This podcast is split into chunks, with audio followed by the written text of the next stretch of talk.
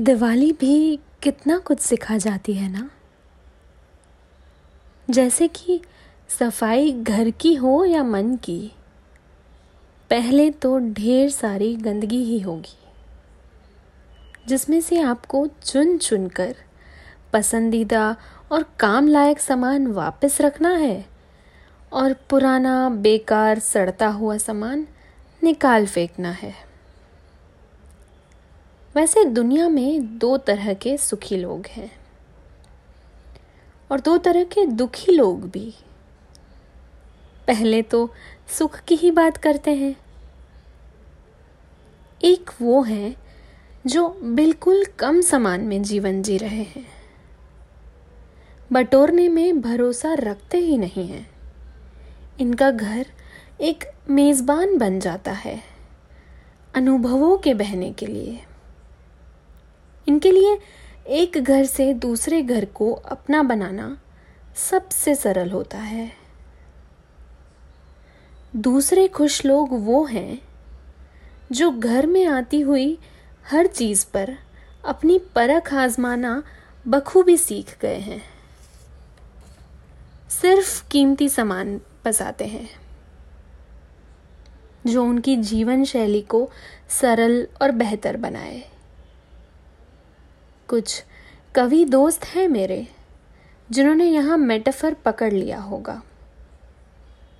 दरअसल, यही किस्सा यादों का भी है।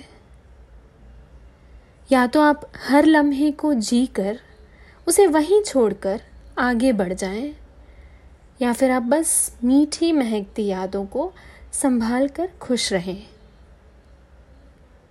दुखी होने के भी दो तरीके हैं, इसके बिल्कुल विपरीत। सामान और यादें बटोरते ही चले जाएँ।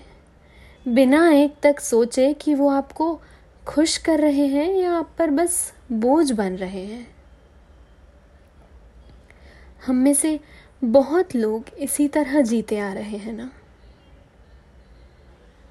गलतियों की निशानियों को तजुर्बे का नाम देकर संभालते जाना। पहले एनुअल फ़ंक्शन का पास जिसमें आपको पहला मंच मिला। और वो पहला ओवरनाइट टूर उसके साथ वो पहली फेयरवेल जिसमें स्कूल की नादानियों से रिश्ता टूटा। साथ ही उस पहले दोस्त के साथ तस्वीर जिससे ज़िंदगी भर साथ रहने के वादे किए थे।